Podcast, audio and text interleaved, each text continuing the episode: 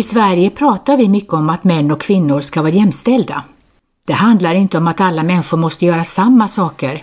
Gud har gett oss olika talanger som vi ska använda för att hjälpa varandra. Men vad säger du om jämställdhet, Nils? Jag håller med dig om att vi ska göra det vi är bra på. Men innan vi pratar om jämställdhet måste jag säga att varje människa är unik och alla människor har samma värde. Den fattiga kvinnan som tigger utanför affären är lika mycket värd som kungen eller statsministern. När vi pratar om jämställdhet mellan könen så menar man att både män och kvinnor har samma rättigheter och skyldigheter. Både kvinnor och män har rätt att utbilda sig. När en kvinna söker arbete ska hon konkurrera om arbete på samma villkor som männen. Ett arbete ska man få på grund av sin kompetens och sina meriter och inte på grund av sitt kön. Både män och kvinnor har rätt att vara synliga i samhället för att kunna vara lika aktiva. Det finns en lag som ska hindra människor från att bli orättvist behandlade i samhället. Den lagen heter diskrimineringslagen. Lagen säger att ingen människa får behandlas sämre än någon annan människa i en viss situation. Chefen på en arbetsplats, handläggaren på socialkontoret, personalen inom sjukvården eller läraren i skolan får inte behandla människor orättvist eller kränkande på grund av deras kön, sexuella läggning, handikapp, etniska ursprung, ålder eller religion. Arbetsgivaren får inte diskriminera sina anställda. Läraren får inte diskriminera sina elever. Personalen i affären får inte diskriminera sina kunder. Ingen har rätt att diskriminera dig på grund av vem du är. Vi ska snart prata mer om varför det är viktigt att pojkar och flickor ges samma möjligheter att utvecklas på lika villkor. Du lyssnar till programmet Välkommen till Sverige. Jag heter Nils. Och jag heter Lena. I Sverige har man rätt att välja hur man vill leva sitt liv, bara man inte bryter mot svensk lag. Jag får själv ta ansvar om jag bryter mot lagen. Ingen familjemedlem eller annan släkting har rätt att straffa någon annan familjemedlem. Det är bara domstolarna som kan döma den som är skyldig. Bor man i Sverige måste man följa svensk lag. Man är barn tills man fyller 18 år, då blir man myndig. Därför är det förbjudet att gifta sig innan man har fyllt 18 år. Det är också förbjudet för föräldrar, släktingar eller andra personer att tvinga någon att gifta sig. Man får inte lura sitt barn att åka iväg till ett annat land på semester och där tvinga barnet att gifta sig.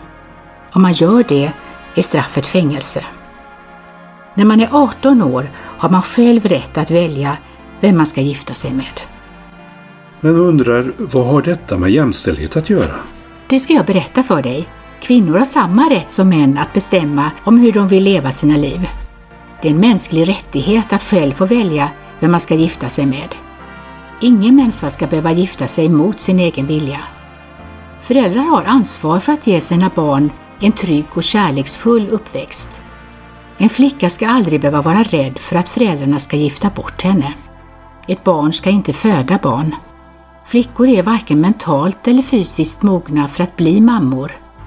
Dessutom blir de isolerade och förlorar sin frihet att kunna utbilda sig och vara tillsammans med jämnåriga kamrater. Om en ung tonårsflicka föder barn får hon kanske inte den utbildning hon drömde om. Föräldrar ska uppmuntra sina döttrar och söner att utveckla sina talanger. Utbildning leder till arbete. Kan man försörja sig själv har man också möjlighet att ta sig ur sin fattigdom.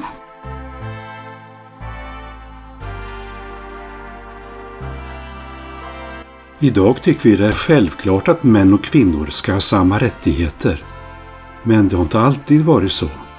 I början av 1800-talet hade kvinnor inga rättigheter. De var omyndiga och fick inte ärva. Dessutom fick kvinnor inte rösta i några politiska val. Idag tycker vi att det är självklart att män och kvinnor ska ha samma rättigheter. Men det har inte alltid varit så. I början av 1800-talet hade kvinnor inga rättigheter. De var omyndiga och fick inte ärva. Dessutom fick kvinnor inte rösta i några politiska val. De fick inte äga någon egendom som till exempel hus eller jord. Så är det inte idag.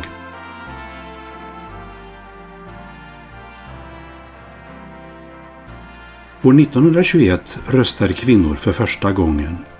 I mitten av 1800-talet kunde ogifta kvinnor bli myndiga den dag de fyllde 25 år. Om föräldrarna gick med på att en dotter skulle bli myndig fick de anmäla det till domstolen. Gifta kvinnor blev myndiga för cirka 100 år sedan. I slutet av 1800-talet fick kvinnor rätt att studera på universitet.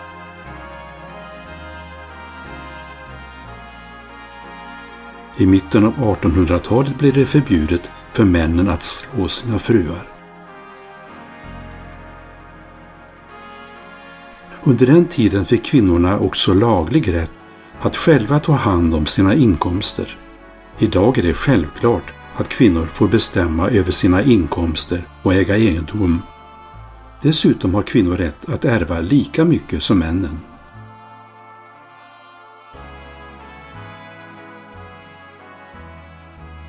I slutet av 1800-talet och början av 1900-talet var det vanligt att kvinnor inte hade någon utbildning. Ogifta kvinnor arbetade hos bönderna eller i familjer som hade råd att ha tjänstefolk. Det var ofta långa arbetsdagar och dåligt betalt. Under 1900-talet började många kvinnor arbeta inom industrin eftersom mannens lön inte räckte till för att försörja familjen. Men lönerna var orättvisa. I början av 1900-talet började en del kvinnor utbilda sig till sjuksköterskor eller lärare. Sjuksköterskorna bodde ofta på sjukhusen och de hade inte rätt till något privatliv. När man tänker på hur det var förr så har kvinnors rättigheter verkligen ökat steg för steg. Under 1900-talets gång har gifta kvinnor vissa perioder varit hemmafruar och vissa perioder har de arbetat utanför hemmet. Idag utbildar sig de flesta kvinnor och arbetar utanför hemmet. Jag tror att en del unga familjer nog önskar att de skulle kunna arbeta mindre för att kunna vara lite mer med sina barn när de är små. Men det är viktigt att säga att man aldrig får tvinga en kvinna att avstå från utbildning eller arbete utanför hemmet. En man och en kvinna bestämmer tillsammans hur de ska organisera sitt familjeliv. Vet du vad jag tänker på? Hur skulle jag kunna veta det? Låt mig höra. Det behövs lagar, men det räcker inte. Man måste också förstå varför det finns vissa lagar. Det behövs en ordning i samhället för att bevara freden mellan människor. Jag kommer att tänka på ett gammalt talesätt. Gud skapade inte kvinnan av mannens fot eftersom mannen inte skulle trampa ner henne. Gud skapade kvinnan av mannens revben för att de skulle stå sida vid sida och hjälpa varandra genom livet. Det var kloka ord. Det är en mycket speciell situation när man kommer till ett nytt land. När man har fått asyl måste både män och kvinnor gå i skolan för att lära sig svenska. Sedan krävs det ofta ännu mer utbildning för att få ett arbete och barnen ska till förskolan eller skolan. Har du några tips på vad man kan göra för att orka med allt? Jag tror att många blir mycket trötta av allt nytt. För att allt ska fungera måste man hjälpa varandra i hemmet. Det är inte rättvist att bara kvinnan ska handla och laga mat, diska, städa, tvätta kläder och hämta barnen och samtidigt få tid att göra sina egna läxor. Jag håller med dig. Vet du vad jag skulle be dig? Jag skulle fråga, kan du diska efter maten om jag lagar maten? Och vet du vad jag skulle säga till dig? Ja, det gör jag gärna. Sen skulle jag säga, jag städar när du tar hand om tvätten eftersom jag är mycket bättre på att städa än att tvätta kläder. Dessutom kommer jag att ta hand om barnen när du gör dina läxor. Tack, det var omtänksamt. När jag är klar med mina läxor tar jag hand om barnen så att du får tid att göra dina läxor. Jämställdhet i hemmet handlar inte om maktkamp mellan mannen och kvinnan. Det handlar om kärlek och omsorg om varandra i familjen. Allt vad du vill att någon ska göra för dig, det ska du göra för henne eller honom. Ja, den gyllene regeln får avsluta detta avsnitt. Ta hand om dig och din familj. Du får gärna skriva till oss och lyssna gärna på fler avsnitt. Hej då!